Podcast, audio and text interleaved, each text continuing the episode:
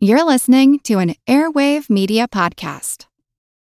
Lucky Land Casino asking people what's the weirdest place you've gotten lucky? Lucky? In line at the deli, I guess? Aha, in my dentist's office. More than once, actually. Do I have to say? Yes, you do. In the car before my kids' PTA meeting. Really? Yes. Excuse me, what's the weirdest place you've gotten lucky? I never win and tell. Well, there you have it. You can get lucky anywhere playing at LuckyLandSlots.com. Play for free right now. Are you feeling lucky? No purchase necessary. Void where prohibited by law. 18 plus. Terms and conditions apply. See website for details. This week's episode is brought to you in part by Audible.com. With now more than 200,000 books, magazines, comedy sketches, and just about anything else you can think of available, Audible is the leading provider of audio entertainment on the web. And you can now get a special trial offer of one free month service and a complimentary audiobook download by using the web address audibletrial.com slash THOC for your free audiobook download and great deals on all of Audible's amazing catalog. Once again, that's audibletrial.com slash THOC for your free download.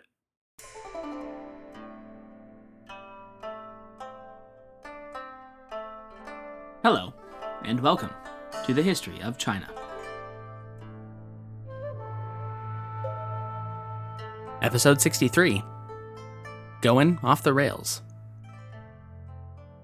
Last time, we chronicled the incestuous reign of Emperor Xiao Wu of Liu Song, and the also incestuous, amazingly bloody, and not nearly brief enough one year debacle that was his successor, Liu Ziye, commonly thought of as ranking among the top 10 craziest monarchs in all of Chinese history.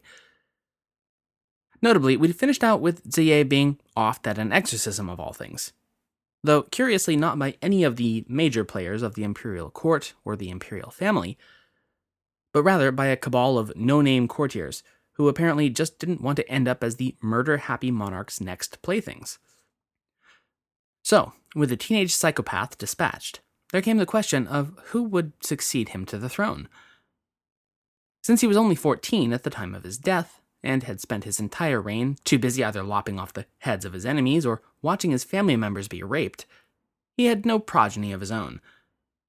Well, you might remember that little side tale from last time about Emperor Ziye caging four of his uncles, the four who were the most overweight, in pig cages. Well, one of those pig uncles was in fact Liu Yu, the prince of Xiangdong. And in fact, since Liu Yu was the heaviest of the four brothers, Ziye had given him the moniker Prince of Pigs, fed him from a trough like swine, and on a near daily basis had him bound for slaughter like an animal and taunted him, only to accede to the pleas of the other princes to keep him alive, at least for today. Well, certainly through all this, you'd expect Liu Yu to develop a pretty severe case of PTSD, and you'd be right. An aspect of the story that will rear its ugly head later on. In spite of the near constant threat of being gutted, the then 26 year old Liu Yu would somehow manage to survive his nephew's psychotic reign. There were some signs that he was in league with the conspirators who would actually carry out the assassination of Liu Ziye, and indeed, who could blame him? But the evidence is so circumstantial that even ancient historians who felt comfortable writing in dream sequences and ghostly apparitions refrained from stating so conclusively. And if they're not comfortable doing so, then certainly I'm not either.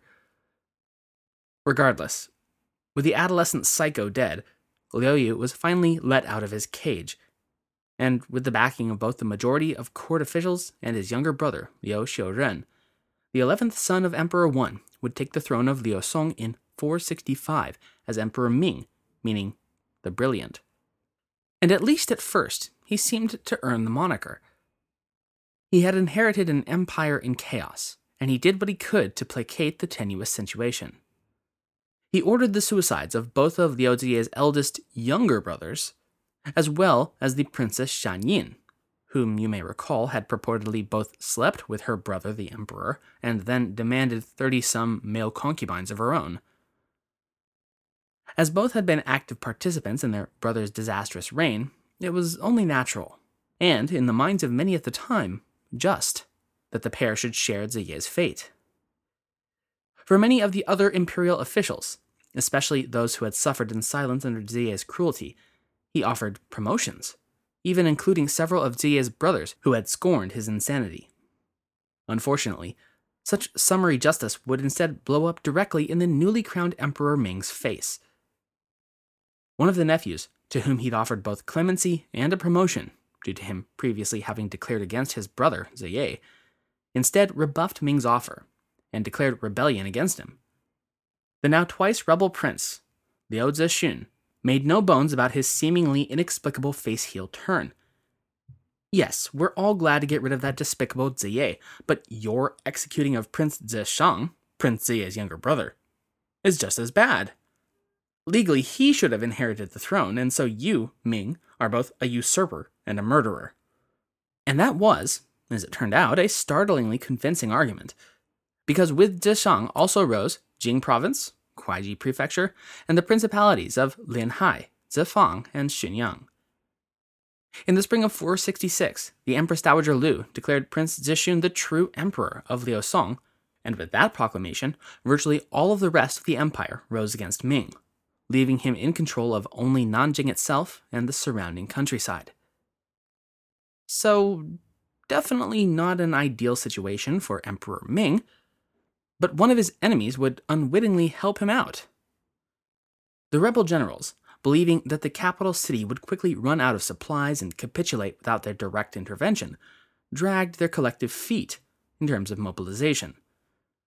This allowed the imperial army to make a rapid advance against Kuaiji and its surrounding prefectural cities with little opposition, and seized their food caches.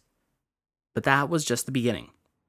Time and again, the rebels allowed themselves to lose the initiative and be pushed onto their heels by the far more proactive imperial armies. At Chaohu, and then again at Qianshi, the rebels lost the initiative due to their own commanders' inaction, and then suffered a string of defeats.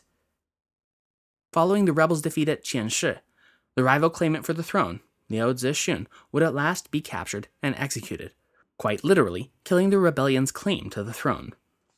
Yet, even in the midst of victory, Emperor Ming managed to summon forth the specter of defeat. When he changed his policy toward rebels who had surrendered from pardon, as he'd previously declared, and under which many of his foes had laid down their arms, to a far harsher punishment. Of the still living sons of his brother, Xiao Wu, he had the lot of them declared treasonous and put to death, of whom the oldest was only ten. The Empress Dowager's nephews, who herself had died under mysterious circumstances during the war, which several historians posit was poisoning at the emperor's hand. While her nephews were likewise accused and found guilty of treason, with similar outcomes. In the wake of his victory, that year, Ming declared his eldest son, which is confusingly also named Liu Yu, but again a different Yu, his crowned prince. And let me tell you now, that will not end well for anyone. If Ming had wanted to secure peace for his empire, he did so, at least for the time being. But if his goal had been tranquility and security, he could have done little to undermine his own cause more. Though his initial policy regarding captured rebels was one of magnanimity, as victory became more and more assured, he revoked the promised forgiveness for those who had not already submitted to his will or surrendered declaring that the remainder of the rebel commanders and lords were to receive the full measure of the law, which I certainly hope I don't need to remind you at this point was the edge of a sword at the very best. As such, when the governor of Xu province, Governor Xue Andu, who had indeed been among virtually all of those officials who had declared against Ming, learned of the harsh treatment his fellow defeated officials had been treated, well, he panicked no, panic isn't the right word. He assessed the situation correctly. That Ming had no intention of pardoning him should he surrender, and therefore that surrender was the last thing he should consider. And indeed, Ming had been intending to use this show of aggression to force Xue into resisting, and then using that as an excuse to wipe him out entirely and take the key fortress of Peng City for himself. Instead, in an effort to keep his head attached firmly to his shoulders, Governor Xue of Xu, knowing that direct resistance was less than futile, did what he must. He surrendered, but just not to Ming. Instead, he turned the entire province, including Peng City, over to Northern Wei, becoming the first fragment of Liu Song to shatter off, but by no means its last. Xu province was joined in its defection by the respective governors of Yan, Qing, and Ji provinces, although, in a case of the grass always being greener, the latter two would eventually flip back to Ming's control, only to later, ironically, find themselves hopelessly cut off from imperial support. The result was a massive blow to Liu Song, both in terms of territorial integrity, but even more to the empire's morale. Emperor Ming, of course, wasn't going to accept this mass defection lying down, and launched his massed forces on an offensive to take back those deserting territories. Liu Song's army stormed northward in a massive offensive against Northern Wei, which by now had already reinforced Governor Xue's personal garrisons. And if you're at all familiar with this show so far, the outcome is pretty much written on the wall now, isn't it? Total failure for the South. A fall and winter siege of Peng City proved totally ineffective, forcing the Song generals to withdraw in the spring of 467. A second offensive that next fall would prove equally doomed, ending once again any hope at all for reclaiming Xu and Yan provinces.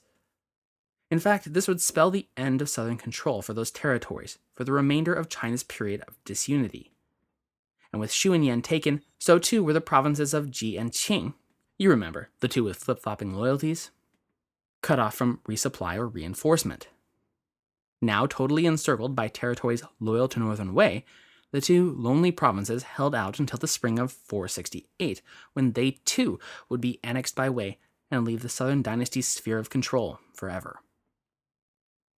Things would not improve for Emperor Ming in the latter half of his reign, exacerbated in no small part by his own decline into cruelty and suspicion. His attitude shift toward the rebel generals had, it turned out, been only a taste of times to come.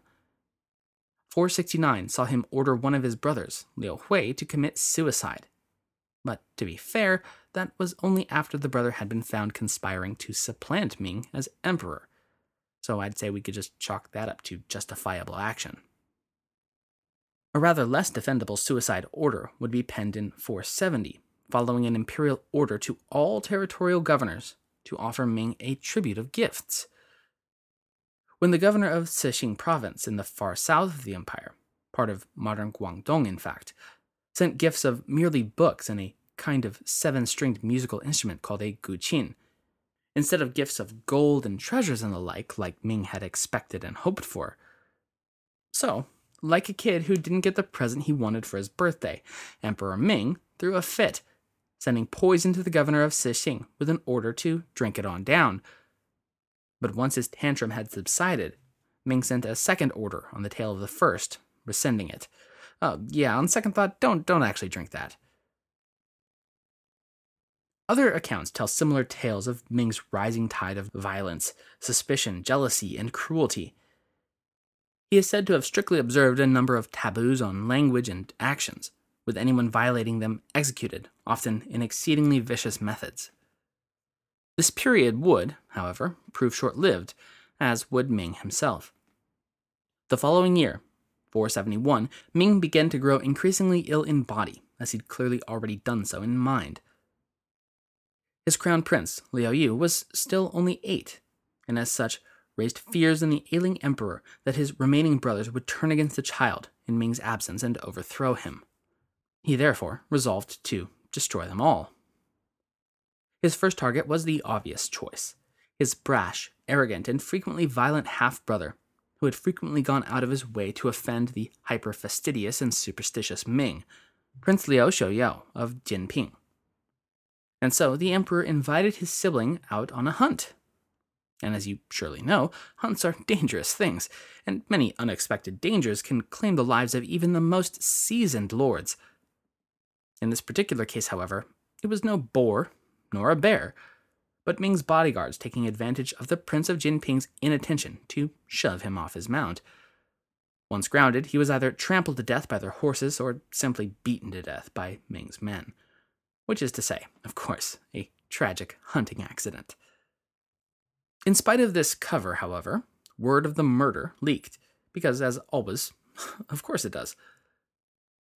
When said word reached the ear of the Prince of Ba Ling, Ming's youngest brother, His advisors urged rebellion in light of this brazen assault on the imperial family line by one of their own. The Prince of Baling thought about it, but then decided that such a course of action would just be crazily suicidal. Instead, he did as ordered and reported to his new post as per imperial orders. Unfortunately, for both him and another of the imperial brothers, rumor had begun to spread. Specifically, rumors that another of his brothers, the Prince of Jianan, would become the regent to the throne should Ming die. When these rumors reached the paranoid ears of Emperor Ming, he once again employed his favored tactic and ordered both of them to commit suicide, sparing only the Prince of Guiyang, who, though part of the alleged plot, he viewed as an incompetent fool and therefore no threat to his power. A score of other imperial princes and officials would be forced to take their own lives on the orders of Emperor Ming during the last year of his life. Most face-palmingly, in the long run, would be the tale of Xiao Daocheng, then the governor of southern Yan province. In a bid to test Governor Xiao's loyalty, Emperor Ming sent him a vat of wine and an order to drink it. Xiao, thinking that the wine was poisoned, prepared to flee to Northern Wei. When the imperial official, who had been tasked with delivering the questionable wine, revealed that the wine was not poisoned and that it was all just a test. Governor Xiao then drank the beverage and all seemed well, until, at least, Emperor Ming received the news that Governor Xiao hadn't actually passed his insane loyalty test, but had, you know, known that the wine wasn't poisoned before actually drinking it. He therefore ordered the death of the official charged with delivering the non poisoned wine, but took no action against Xiao himself, a factor that will play into the story later. But even as it seemed he was just to be poisoning like everyone around him, Emperor Ming felt the cold grip of death for himself in the summer of 472, bringing his toxic reign to an end and ushering in Crown Prince Liu Yu, the nine year old heir to the throne. And Liu Yu II's reign is, let me tell you, so short that just like the former deposed emperor of last episode, he won't even get a real era name. Instead, poor Liu Yu will come to be known as Emperor Hou Fei, the later deposed emperor of Liu Song. I should probably pause here to address a specific charge that has been levied against the bloodline of the now late Emperor Ming, specifically that his progeny was not actually his own, Several accounts assert that Emperor Ming was, in fact, impotent, and that in order to secure his own legacy, he was forced to take from his brothers their pregnant concubines for his own, and then declare the resultant children his. Some tales even tell of him ordering his own concubines to have sexual relations with others so as to get them pregnant. Pulling up to Mickey D's just for drinks? Oh, yeah, that's me. Nothing extra, just perfection and a straw coming in hot for the coldest cups on the block. Because there are drinks, then there are drinks from McDonald's. Mix things up with any size lemonade or sweet tea for $1.49. Perfect with our classic fries. Price and participation may vary, cannot be combined with any other offer. Ba da ba ba ba. But we ought to take such allegations with the proper dose of historical context. After all, like virtually all of the Chinese historical tomes, such licentious charges don't stem from his own time, but instead from historians writing from Liu Song's successor dynasty, Southern Qi. As such historians were individuals in the direct pay of their own imperial interests. Interests with a real and present concern for making the dynasty they'd just supplanted look weak, corrupt, and as immoral as possible it's consequentially rather hard to take them very seriously at all. Indeed, several of the concubines Ming had supposedly claimed to procure his legacy had given birth to nothing but girls.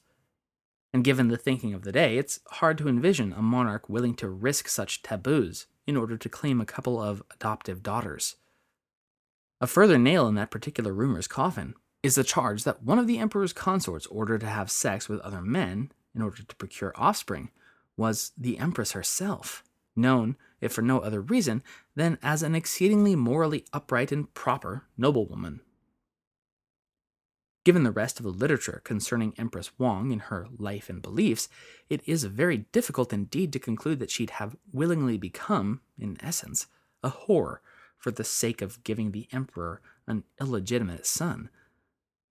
So, all this to say, in spite of the 1500 year old rumor mill, it seems far more likely that Ming's supposed impotence was a slam fabricated after the fact by his dynasty's posthumous enemies, rather than a realistic historical position. But whether truly Ming's son or not, young Emperor Hou Fei would take the throne in 472. And let me just get this out of the way now it will be an absolute mess. First, the government was officially in the hands of a co regency consisting of two high court officials, the Duke of Nankang and one Yuan Han, both of whom were stalwart proponents of reforms to curb corruption within the imperial government.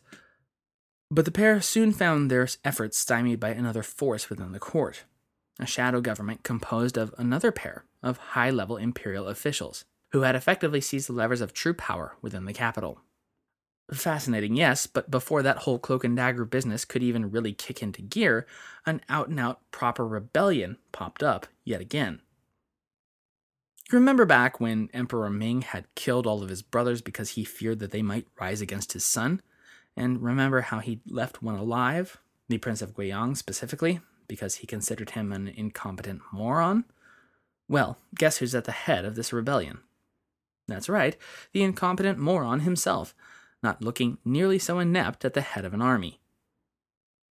He declared himself against Hou Fei because he had not been granted the prime ministership, even though he was the emperor's last remaining uncle. The Prince of Guiyang proved himself not nearly the slouch his older brother had thought him to be. He had learned through observation from the mistakes made by the previous set of failed rebellions against the throne of Liu Song.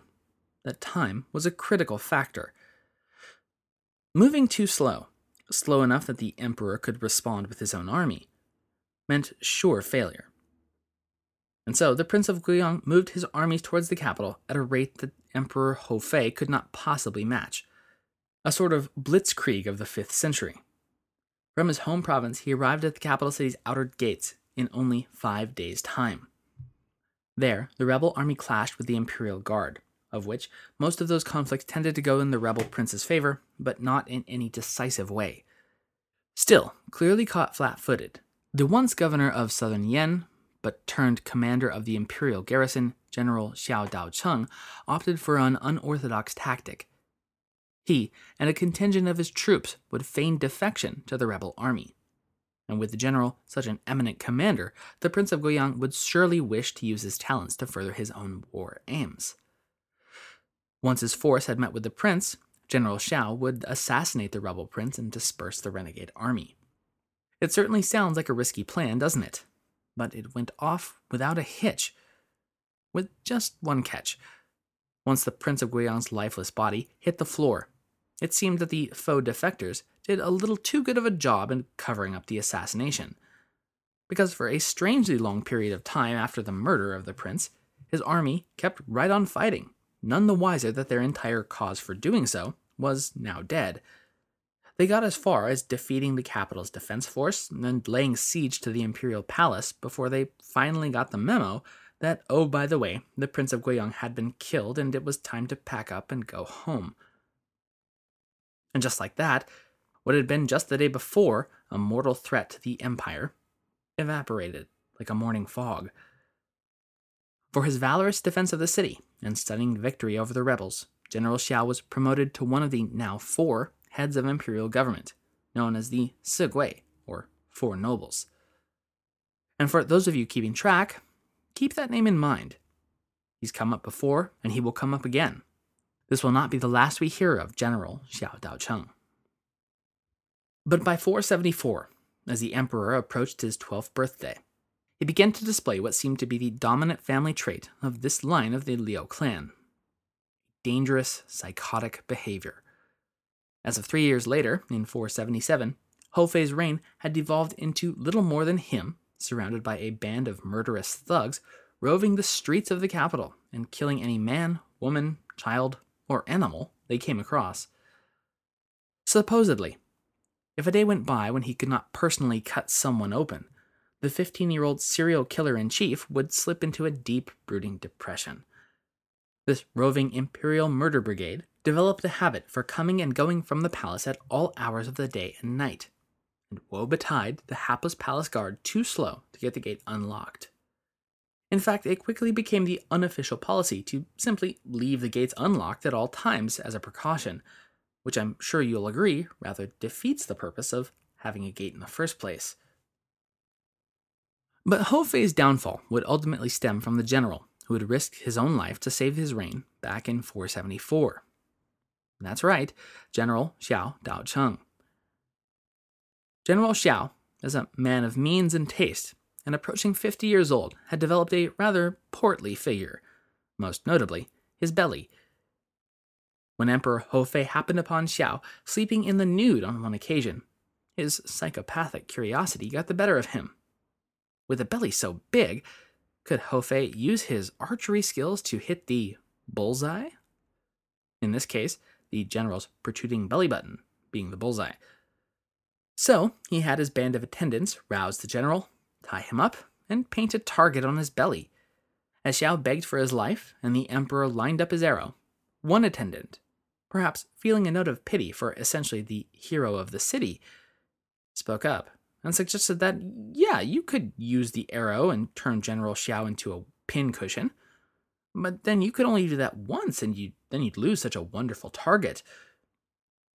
Or you could use rounded shafts, and then be able to use his enormous belly as a target as often as the Emperor pleased. And that sounded like a far better deal to Hou Fei, and presumably General Xiao as well. And so he swapped out his arrows to rounded shafts of bone. The young emperor was indeed able to hit the belly button bullseye, and was deeply pleased with himself.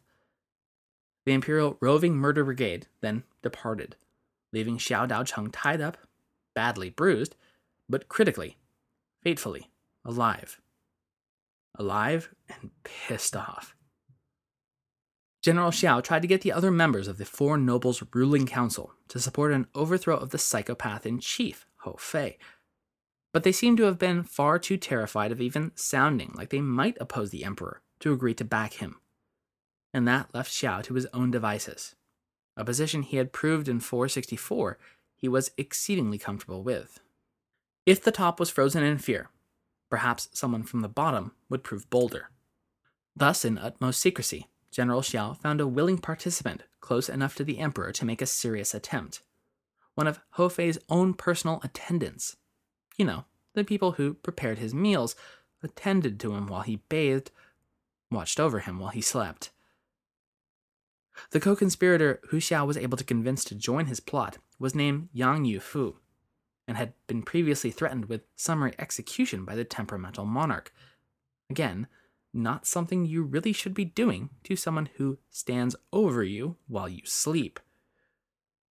On the seventh day of the seventh month of the Chinese calendar, a festival called Qi Xi, or the Night of Sevens, though in the modern Chinese era has come to be called the Chinese Valentine's Day. On this day, the pair of regicidal conspirators kicked their plan into action, and it was a simple plan indeed. As the emperor slept, Yang took a sword and hacked his head off. Done and done. Yang then delivered the severed head to General Xiao, who himself took the imperial cranium and presented it to the imperial palace. And there was much rejoicing. Even the imperial guard itself, sworn to protect the imperial person and palace with their lives, joined in the celebration of the homicidal maniac finally getting what was coming to him. As the festivities died down, General Xiao, who had literally overnight become the unquestioned point man on imperial policy, issued an edict using the seal of the Empress Dowager, simultaneously okaying the imperial assassination, stripping Hou Fei of his status as emperor back to prince posthumously, and declaring that his younger brother, Prince Liu Zhun, would now become the new emperor. But since this new monarch was a minor, like his predecessor, not quite 10 years old yet even, he would need a regent. Someone to wield the effectively unlimited imperial powers while the boy grew into them. And who better than the man who had now thrice saved Liu Song? Who better than Xiao Dao Daocheng? Prince Jin would be enthroned as Emperor Shun, and it would turn out to be, spoiler alert, the last gasp of the Liu Song dynasty. He was enthroned as a puppet, and that would set the tenor for his entire, very brief, nominal reign. Rightly sensing the direction this whole regency thing was headed from the outset, one of Xiao's rival generals, Shen Youzhi, began a rebellion from Jing province. But that would rapidly be bogged down and lose momentum in an ill advised siege of Ying City, part of modern Wuhan, and still some 550 kilometers west of the capital. A safe enough distance to effectively ignore. In fact, the following year, with his siege proving ineffective and pointless, General Shen's entire army began to desert, resulting in the would be restorer of the Liu Song dynasty taking his own life as his plans fell apart around him. The other members of the Four Nobles Council also tried to restore power to the Liu imperial line, but were discovered and executed by General Xiao. Their efforts to remove his chokehold on the throne, ironically, allowed him to rid himself of their meddling altogether and further consolidate his power. The arrival of the new year, 479, would see the beginning of Xiao Daocheng's endgame against the Liu Song dynasty. In traditional Chinese fashion, he began forcing Emperor Shun to grant him the historic titles and honors that would herald his ascendancy. First, he was declared the Duke of Qi, and then granted the full measure of the nine bestowments, one inexorable step after the other. As summer reached its height, Xiao was declared the Prince of Qi, his formal entrance into the imperial tier of power and the penultimate step towards full usurpation. At last, Prince Xiao of Qi announced a grand ceremony. It was all planned out, down to the last detail. Emperor Shun would ascend to a high platform and issue what would be his last imperial edict, announcing his secession of the throne and granting it to the appropriately humble and honored Prince of Qi. But when the day came, the 12 year old emperor was nowhere to be found. An extensive search of the palace by both the prince's chief general and the palace eunuchs finally produced the 12 year old monarch cowering and weeping quietly under a statue of Buddha. General Wang calmed the terrified child, who asked him whether or not the commander was there to kill him. General Wang replied, quote, I am not here to kill you. I am here to take you elsewhere and allow you to live there. Do not despair. This is exactly what your Liu clan did to the Sima clan. That last bit was a reference to Shun's great grandfather, Emperor Wu's seizure of power back in 420 from the last vestiges of the Jin dynasty. A cold comfort indeed.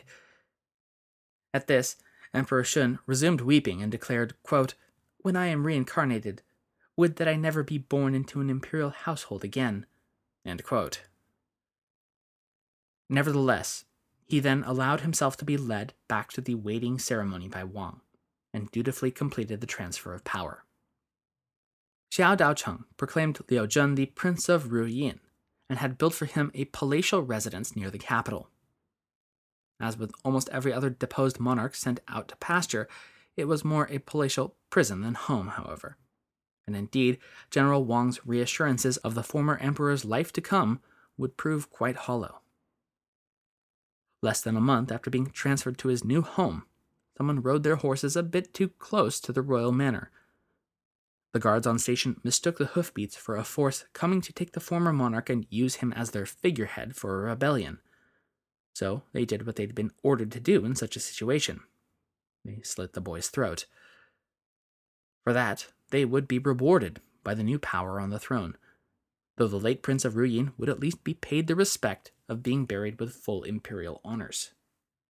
That new power on the throne, Xiao Daocheng, who had gone from governor to general to duke to prince, and who had been the thrice savior of Liu Song, had now become the heel which finally crushed its sickly throat.